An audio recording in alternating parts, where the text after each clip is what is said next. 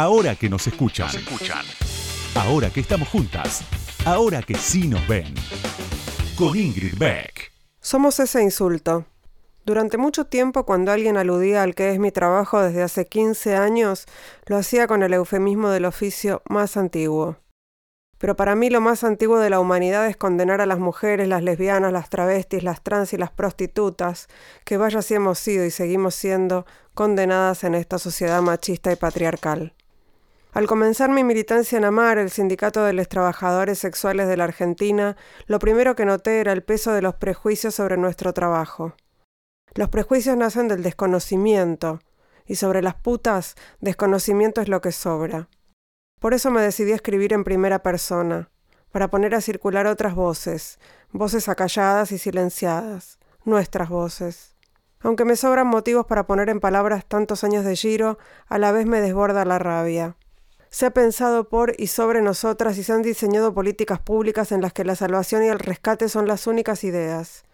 Y si quienes dicen querer mejorar nuestro destino nos consultaran y nos hicieran parte, los años de activismo también me revelaron la molestia que genera que queramos agarrar la batuta y recuperar la voz.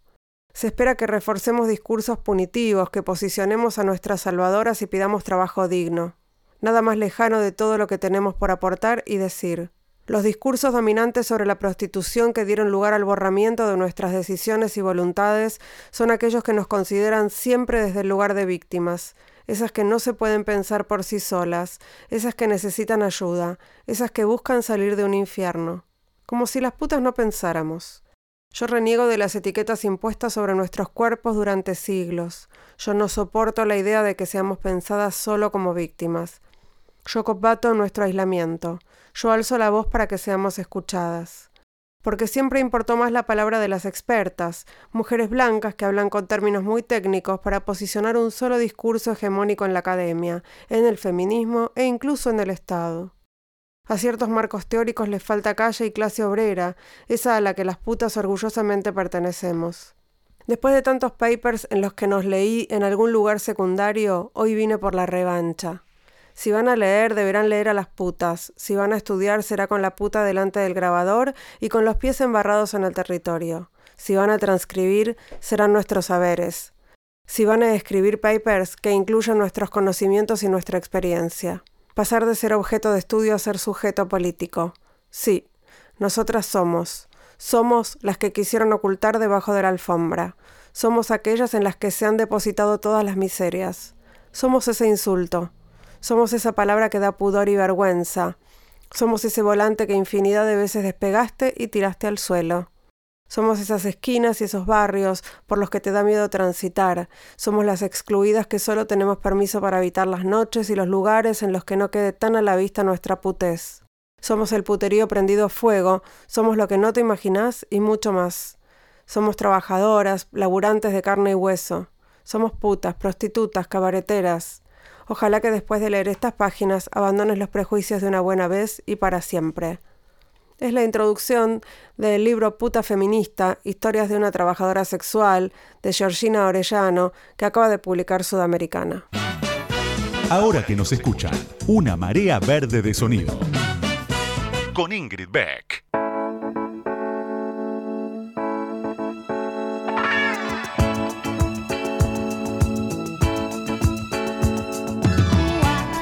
Buenas noches, buenas noches, bienvenidas, bienvenidos, bienvenides a este nuevo episodio de Ahora que nos escuchan, episodio súper recontraestreno, episodio esperadísimo, porque a ella la veníamos esperando, en realidad la veníamos buscando desde el principio del programa, cuando arrancamos, y se dio, por fin se dio, así que en un ratito nada más charlamos aquí en Ahora que nos escuchan con Griselda Siciliani. Quédense. Ahora que nos escuchan, ahora que vos me escuchás, te cuento algo más sobre la invitada de hoy. Ahí va.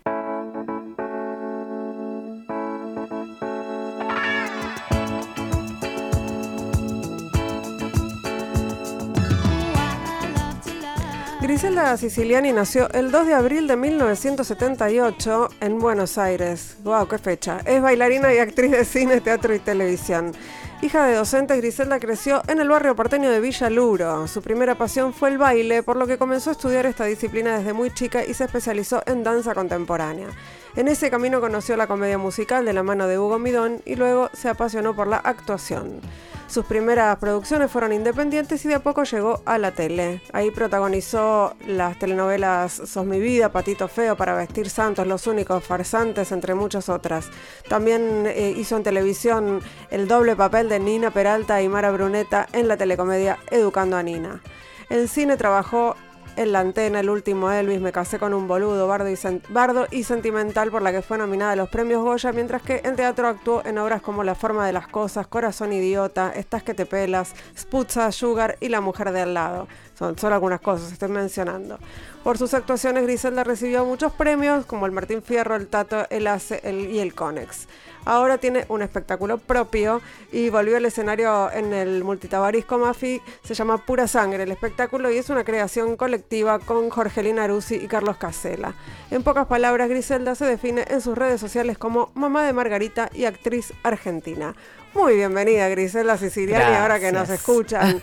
Eras muy esperada en este programa. Ay, qué bueno, muchas eh, gracias, es un placer. Y, para mí es un enorme placer y además, bueno, vengo así fresquita de ver pura sangre hace 10 días que ah. a veces pienso, ¿por qué no la vi antes? Me pasa con esas obras que me gustan mucho. bueno, tampoco estrenamos hace tanto. En febrero. En febrero, sí. Eh, sí, llevamos 50 funciones, un poco más de 50, es un montón es, un, es estar en una sala del Teatro Corrientes, o sea, una sala comercial, pero la obra es como si fuera de teatro independiente, ¿no? Exacto. Porque, eh, digamos, no es, teatro comercial eso que se ve. Sí, es claramente una obra para otro ámbito que nos arriesgamos o nos, no sé, de atrevidos, no, la pusimos en, también de atrevidos los productores, ¿no?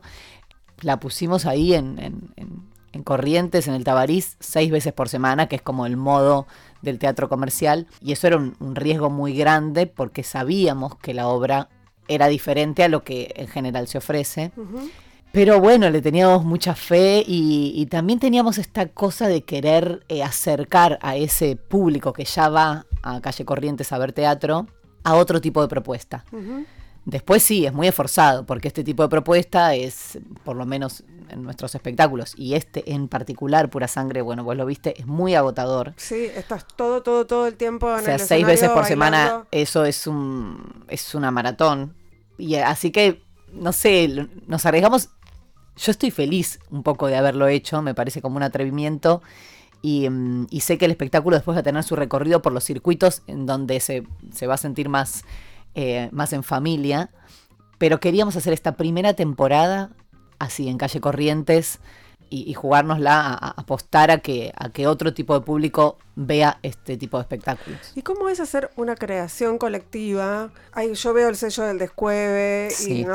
como hay una línea de tiempo ahí, pero esto de que alguien, alguien escribió los diálogos, alguien escribió la música, alguien hizo las coreografías. Eh, ¿cómo, ¿cómo, se hace una creación colectiva en teatro cuando me imagino que eh, en general funciona de otra manera? Sí, en general funciona de otra manera, sobre todo en el teatro comercial, porque es verdad que en el independiente hay muchos grupos, hay algo de como del, del de la metodología del grupo, que sobre todo Carlitos conoce mucho por el descueve, porque estuvo 15 años, 20 años, no sé cuánto con el descueve, eh, creando en grupo, que es algo muy complejo, muy intenso, donde las emociones están todo el tiempo eh, jugando sus cartas, pero también de mucha satisfacción el crear en grupo, ¿no? y necesita de más tiempo. Ese es el tema, porque cuando vos haces una obra en el teatro comercial, yo he hecho muchas, viene un libro, viene un coreógrafo, te dice 5, 6, 7, 8 y arranca. Es así, claro. Y las cosas incluso en general ya están probadas, ya están hechas, o en otro país, o por otro elenco, o, 30 años atrás, o lo que fuera. Esto tiene lo de lo autogestivo. Esto tiene que además tenés que tomar muchas decisiones. Eh, nosotros tres nos empezamos a juntar hace mucho. Primero Jorgelina y yo teníamos dando vueltas en la cabeza el tema, ¿no? Como un poco el tema del amor, de los mandatos, de sé yo, muchas cosas. Y nos íbamos por, nos quedaron muchas ideas también dando vueltas que no pudimos usar, porque después, bueno, fuimos haciendo como el embudo. Y, después con Carlos también siempre tenemos como un camino eh, eterno de hacer espectáculos. Ya sabemos que vamos a hacer otro y que vamos a hacer otro, ya sabemos y siempre tenemos alguna idea dando vueltas en la cabeza. Se me ocurrió juntarlos a los dos y empezamos en el living de mi casa a, improvisar, a hablar, a primero ideas, después directamente a poner el cuerpo y improvisar. Y muchas de esas cosas después Jorgelina las transformó en el texto de la obra y le agregó su, su poesía, su, su, manera. Y entre los tres aportábamos, o sea, nos tomábamos muchos permisos de cada uno aportar en el área del otro.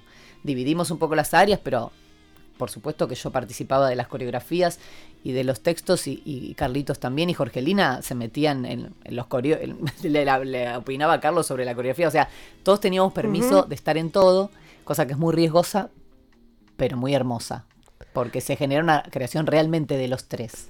Tenemos algo para escuchar eh, sobre pura sangre, ¿podemos?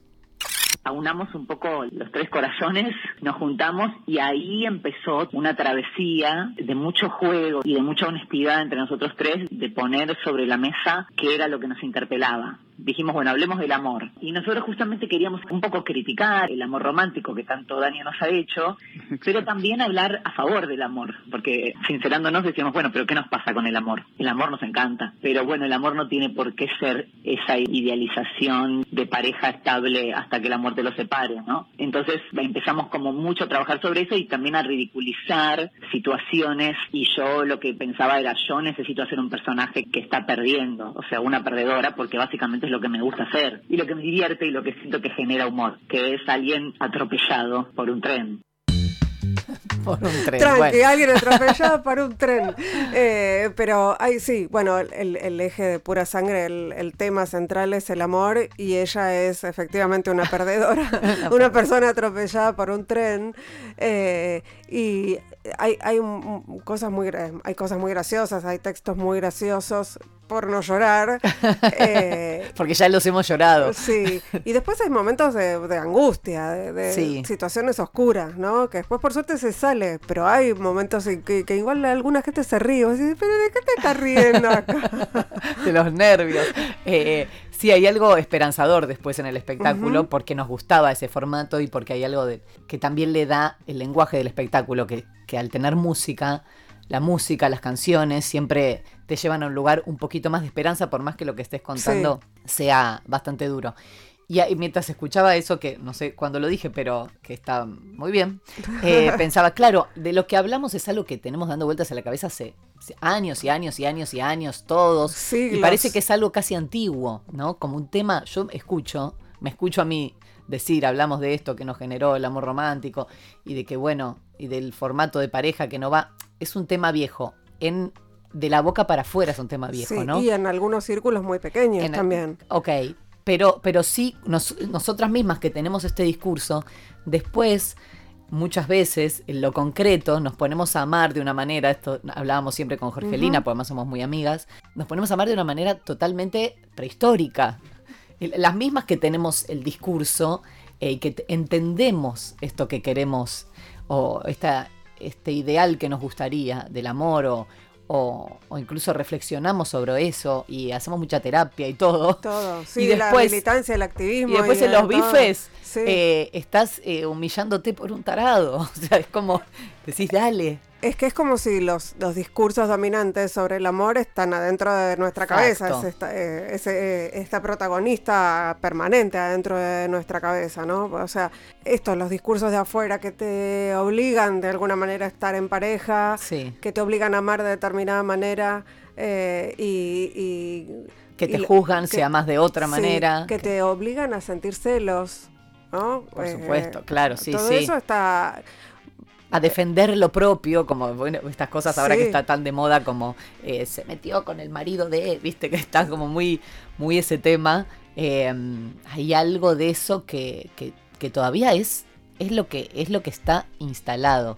Y por más que el tema de, de hablar de, de, otra forma de amar parezca antiguo, eh, nos sigue interpelando muchísimo y sobre todo em, para mí era, era muy grato hacer humor con esto, porque es algo que, eh, por lo menos para mí, para, para, para hacer humor. Y, eh, queríamos hacer una obra que tenga humor y que también tenga cierta profundidad, que creo que lo logramos. Sí.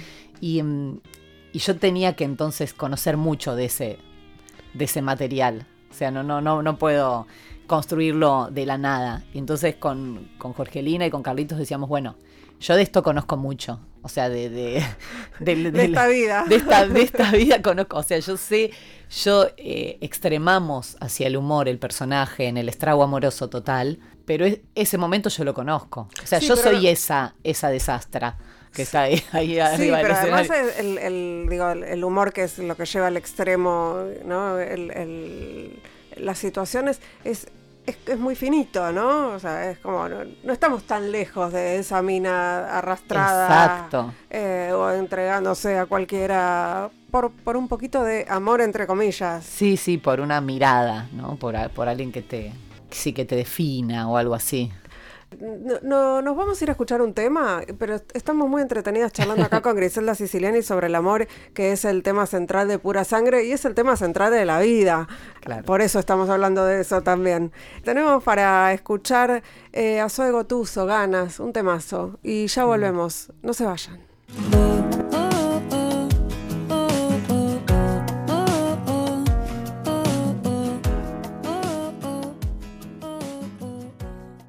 Ahora que nos escuchan. Entrevistas a las mujeres que mueven el mundo. Con, Ingrid Beck.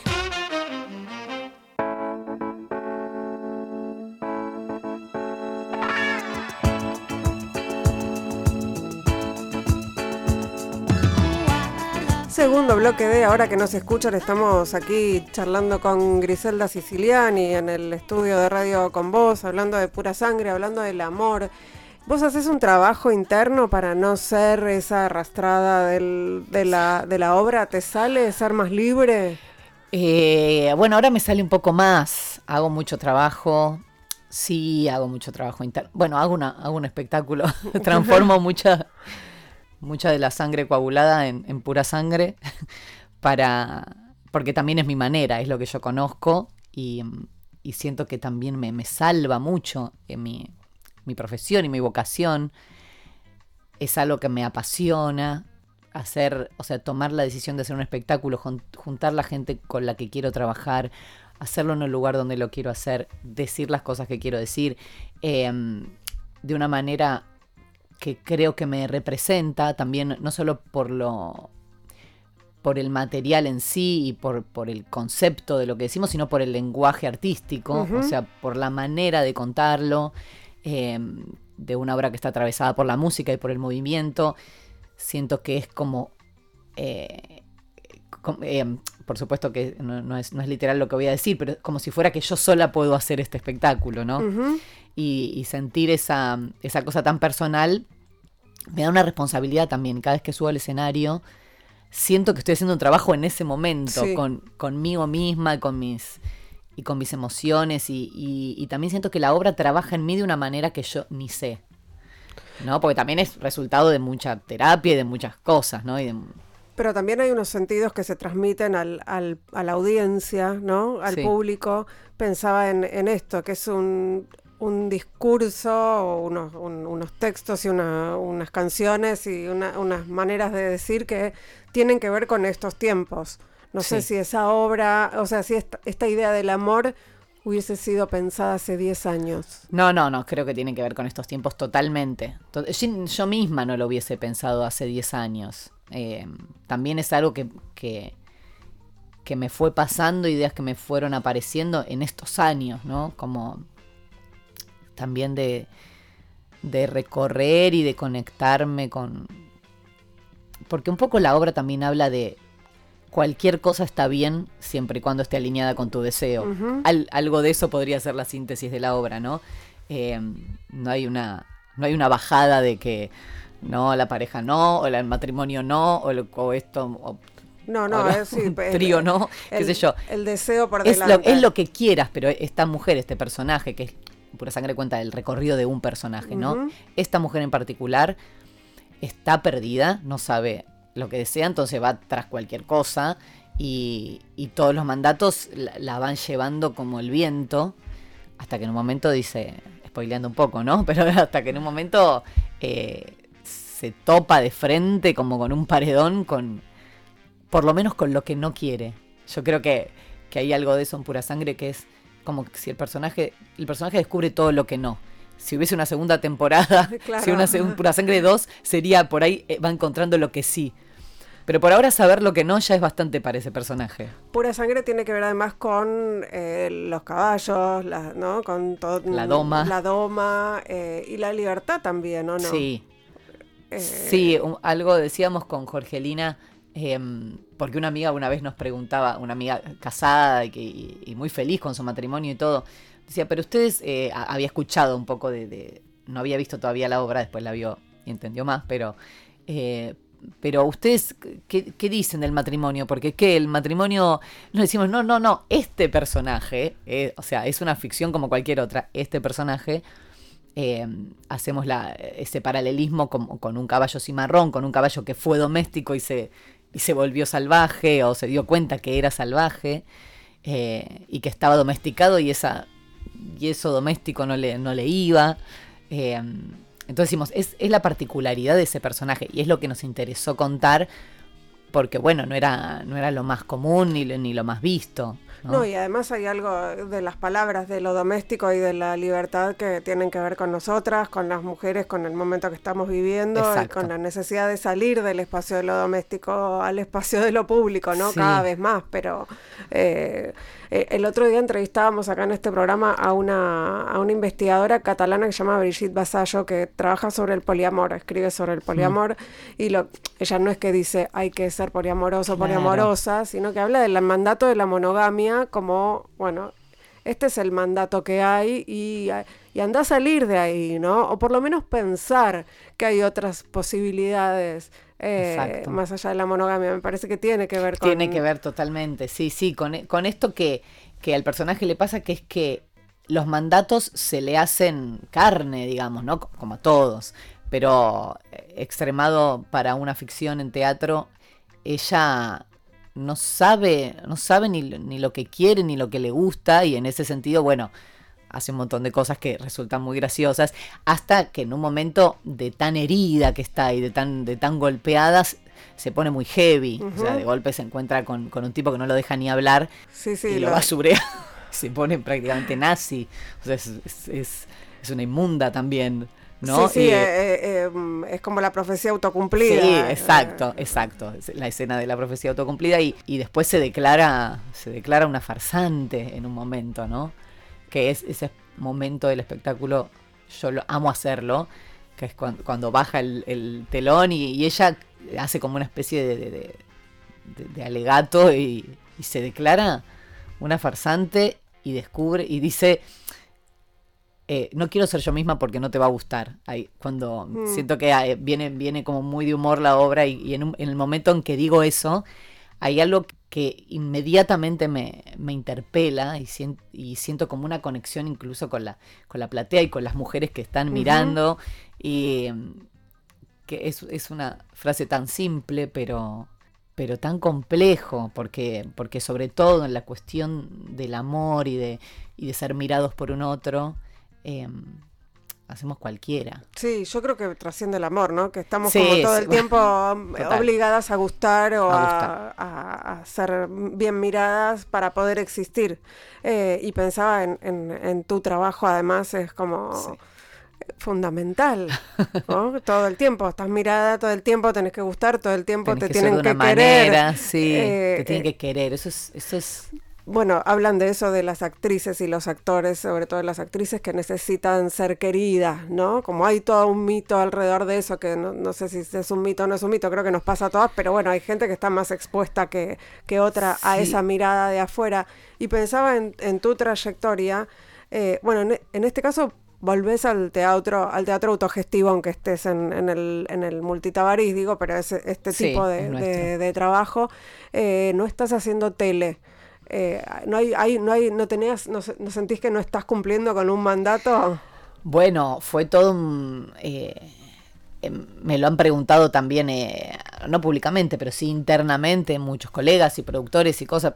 Quiero decir, hacer pura sangre es toda una elección para mí, es toda una, es toda una declaración porque mm, por supuesto que tenía ofertas para hacer un montón de cosas sin, sin ningún tipo de, de, de snobismo, todo lo que veas. O sea, me han ofrecido realmente muchas cosas. Siento que estoy en un momento muy, eh, muy lindo de mi camino y entonces me, me llegan muchas propuestas. Y hay algo de decidir hacer esto, de decir, no, yo me voy a tomar este tiempo, por lo menos tantos meses que necesito para crear, ensayar y estar algunos meses en, en cartel, los voy a vaciar para pura sangre. Que es, es todo un trabajo. O sea, decir, no, esta No. película no, este programa no, Decir esta no serie es no. un trabajón, claro. Es un trabajo porque hay cosas que son muy interesantes, otras no tanto. Pero si no, lo que yo pensaba es, ¿y si no, cuando lo hago? O sea, si no hago esto, que es lo que yo creo que soy, cuando hago pura sangre hay algo que te puede gustar más o menos, pero yo siento que yo soy esa artista, la que está haciendo pura sangre. Y mm, Cuando estás en la tele no, no sentís eso. muchas veces sí, muchas veces no. Quiero decir, siempre soy, siempre soy yo, ¿no? Pero hay materiales que me interpelan de una manera particular.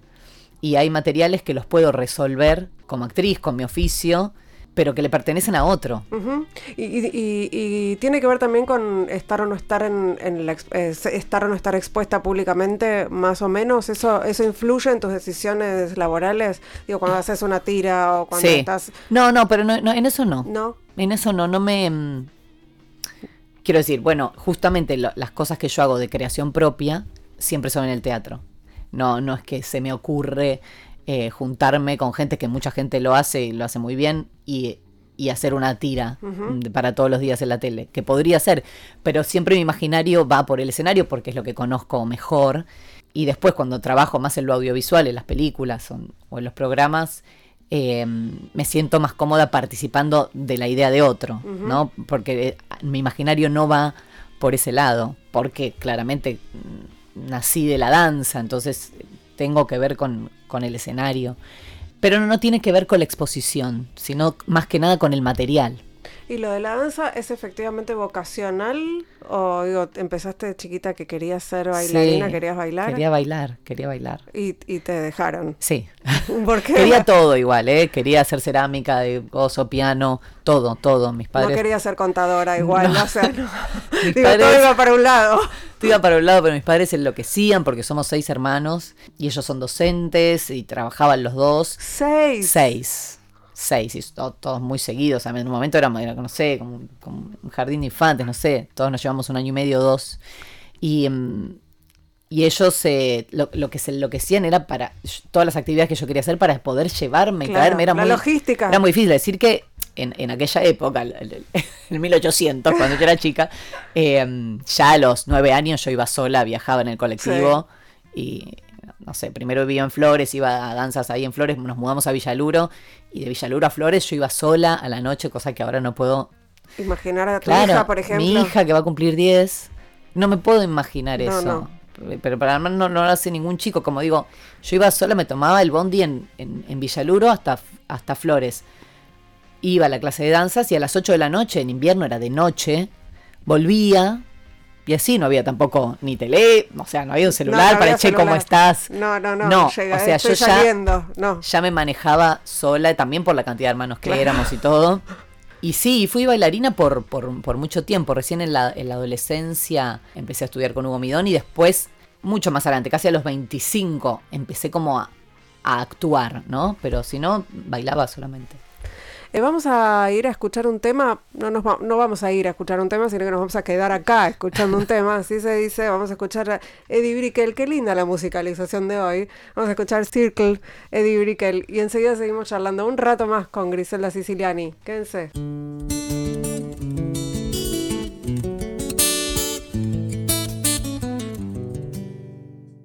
Ahora que nos escuchan, nos escuchan.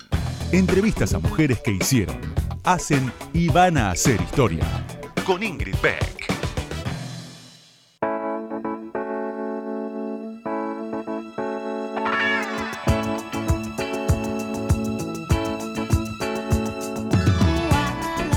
Tercer bloque de ahora que nos escuchan, estamos aquí en Radio con Vos con Griselda Siciliani, hemos pasado por, no por tantos temas, nos quedarían un montón, Pero bueno, empe- empezamos hablando del amor porque es el, el tema central de Pura Sangre, el espectáculo que está haciendo en el Tabarís, ahí en la calle Corrientes.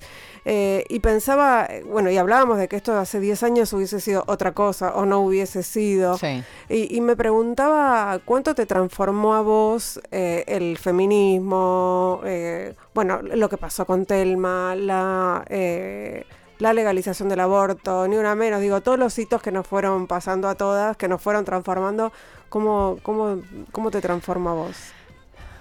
Bueno, yo creo que mucho. Me, a mí además me vino acompañado de, de mi proceso terapéutico, que también yo siempre lo marco porque lo relaciono mucho con el feminismo, porque siento que, que sin, bueno, no sé, es un círculo, pero no sé, como que no hubiese podido llegar eh, o, o que hubiese sido un poquito un fake, ¿no? Eh, como algo más de la boca para afuera, sin el trabajo interno, Interno. Que, que yo hice conmigo. Como que lo relaciono las dos cosas porque, mm, porque siento que van juntas, que, que es, que es también saber quién sos para poder para que no, para que no sean eslogans, ¿no? Lo, que- lo Ujú. que uno dice o lo que uno transmite. Digo porque en mi caso, em, lo que me tocó con el feminismo así más, más público, ¿no? Como lo- digo porque nombrabas lo de Telma o lo del aborto, fue como amplificar un, un algo que, que hacían otros, en realidad, ¿no? Porque también nos, nos pasaba mucho, sobre todo con lo del aborto, que a las actrices, esto es una opinión muy personal, pero que nos decían gracias por no sé qué, y yo sentía un poco como de resguardo con eso, porque, porque sentía, bueno, nosotras nos sumamos acá, a este último momento, a estas mujeres que vienen luchando y pidiendo esto hace no sé cuántos años, eh, y nosotras en este momento final le dimos como esa, esa voz, apoyamos, que no digo que sea menor, porque... ¿Pero qué pensás, que podía ser leído como oportunismo o lo...? lo- No, no, no, al contrario, como Ah. que digo, como que digo, no nos agradezcan tanto a nosotras, Ah, ah, no, son otras. hicimos este mismo proceso, hay pioneras, Es- digamos. Exacto, claro, como que siempre sentí la necesidad de, de- reconocer eso, porque siento que ese fue el trabajo de hormiga y mm, que por supuesto que tiene valor la amplificación porque ponemos mucho en juego, porque tenemos esto que decías antes de ser queridas, no ser queridas, ¿no? Que pones al... Yo, em, por lo menos con lo del aborto que estuve eh, muy presente, era tipo, entre los seguidores, los cosos, los trabajos, los productores, las cosas que te decían, era... mm, Parece que no, pero era bastante fuerte. Sí, sí, ¿no? porque genera un, un backlash muy fuerte, una Exact- reacción muy fuerte. sí. Exactamente. Y, y con lo de Telma, ni hablar. Peor, ¿no? me parece, ¿no? Yo En creo que punto. sí. Yo tomé ese lugar en la conferencia de prensa de, de decir el, el- el nombre del, de la- del Del violador. sí. Y entonces, eh, sí, siento que me, me modificó porque creo que agarré mi capital, eh, que es lo que yo tengo, que es lo que construí, y lo, y lo puse en juego, ¿no? Digo, bueno, yo me juego esto. Lo que tengo es esto. Es lo que construí con mi vida, con mi profesión durante tantos años y lo, y lo popular, ¿no? Porque por eso también eh, nos acercábamos la- las que teníamos mucha llegada popular. Bueno, todo esto es, un- es una ganancia, es un capital que yo quiero poner para esta causa. Como si dijera, ese, ese es mi aporte. Y, mm, y entonces sentí que, que fue fuerte y, y que me que me dio mucha alegría hacerlo.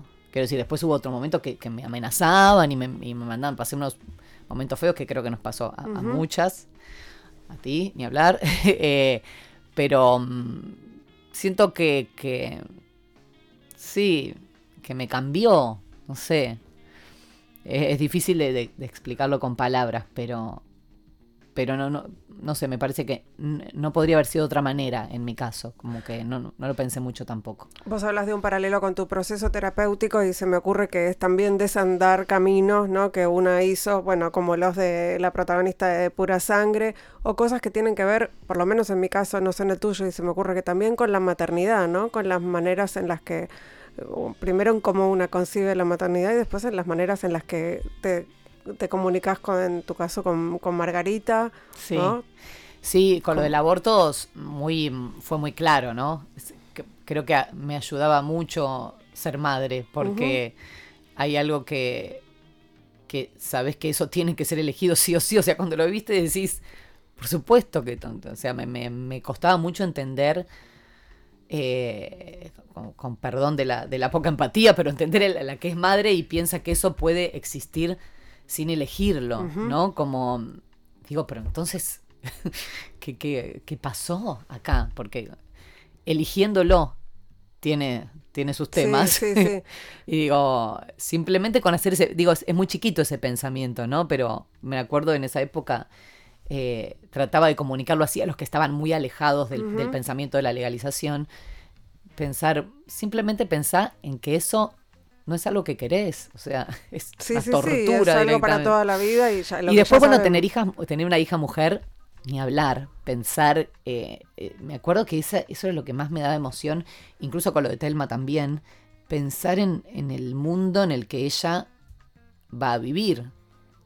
Que sí, tiene un montón de cagadas, pero bueno, ella, no sé, cuando salió el aborto tenía ocho, qué sé yo, digo, ya está, ya está en un... eh, Su, su vida es una vida con, en un país donde, que un tiene aborto mejor. legal Sí, con más libertad por lo menos para, Eh, para algunas, sí. es muy diferente. Es muy diferente, ¿no? C- Crecer así. Crecer con, e- con, esas, con esos derechos, supongo, ¿no? Para... Y, y a, a mí me da la impresión, por lo que veo también, de que algunos niños y niñas, estos nuestros niños y niñas, ¿no? Estamos hablando de clases medias, urbanas, Sí, ¿no? Con privilegios, vienen también con, con otras cabezas, ¿no? Más, más, más deconstruidas de verdad.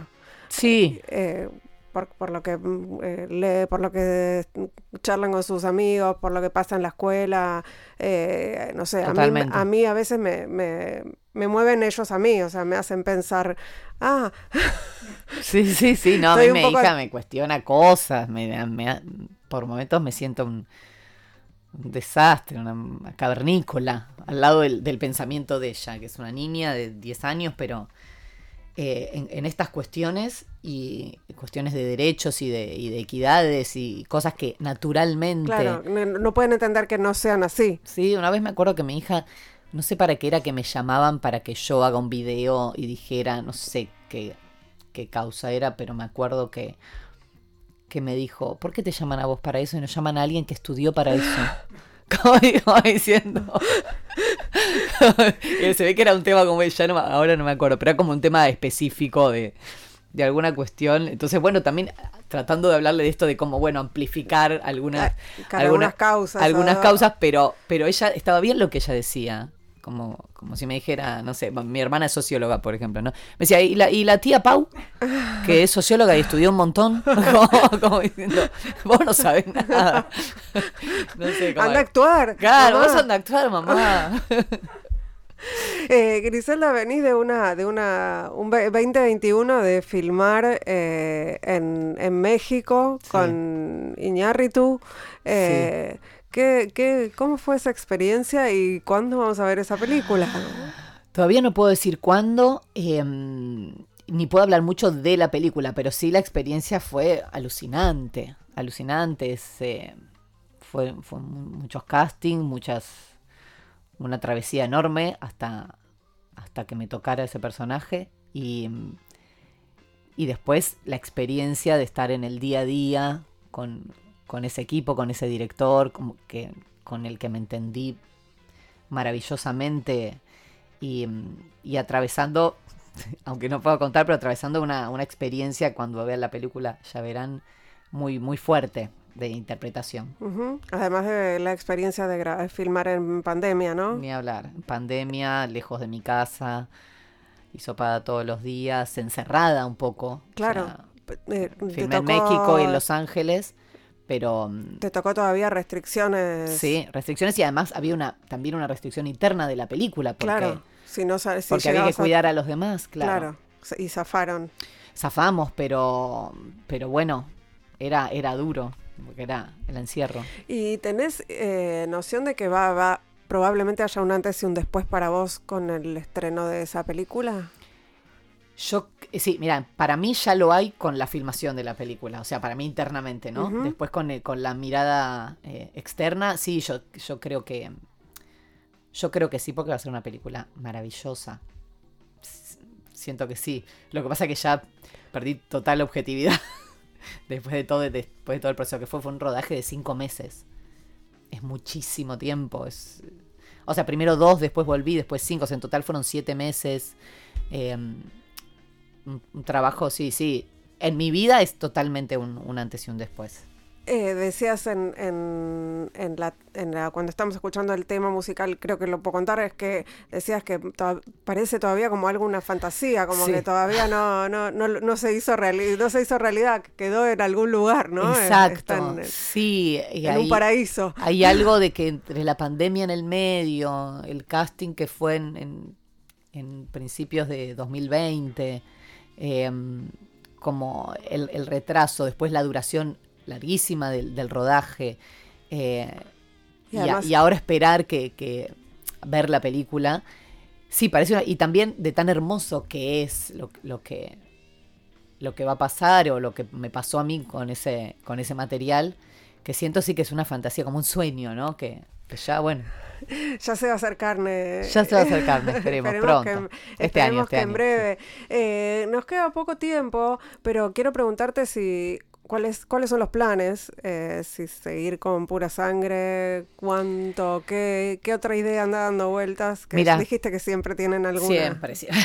mira pura sangre en principio íbamos a hacer una temporada corta que terminaba el 15 de abril cosa que ya pasó y Sí. seguimos eh, porque yo tenía un compromiso con otra cosa que pude posponer entonces ahí decidimos alargar un poco y ahora estamos viendo hasta cuándo puedo la verdad que yo seguiría todo el año con pura sangre porque mm, porque amo hacer las funciones por lo que pasa con la gente pero, pero bueno, no sé cuánto más voy a poder retrasar mis compromisos, que algunos tienen que ver con la película y otros con otros rodajes.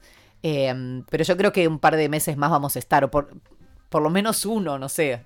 Igual diría que se apuren ahí. Sí, Y, vayan a verla, em, tienen muchas opciones, muchas funciones, es una Sí. obra corta además. eh, Exacto, dura una hora. que sí, porque además- Intensa, pero Sí, eso te iba a decir, más de una hora. que más de una hay- hora me muero. Ese, Ingrid. ese Me cuerpito. me, me- me internan a la salida de- del Tabarís. Eh, entonces, bueno, pura sangre. Esperemos que pronto el estreno de, de la película de Ñarritu, Sí. que acá la- la- las fans esperamos ansiosamente. Va a ser muy Eh, hermosa. eh, y te agradezco muchísimo que hayas estado acá, la verdad, A un vos. placer. Para mí un placer total venir y hablar con vos siempre y, em, y que hayas venido pura sangre, además, también un honor. Eh, me encantó. Ya lo, lo dije, lo vuelvo a decir. Vayan a verla. Gracias. Están en el Tabarís. Y nosotras, nosotros, nosotros nos, re- nos re- retiramos hasta el próximo miércoles a la medianoche acá en Radio con Vos. Nos vamos con este pequeño homenaje que le hacemos acá a Taylor Hawkins. Estamos escuchando My Hero de FIFA, Foo Fighters. Hicimos este programa Lucas Rodríguez Perea en la operación técnica, Sergio Cirigliano en la musicalización, Melanie Berardi en las redes y Mariana Boca en la producción. Chau, gracias.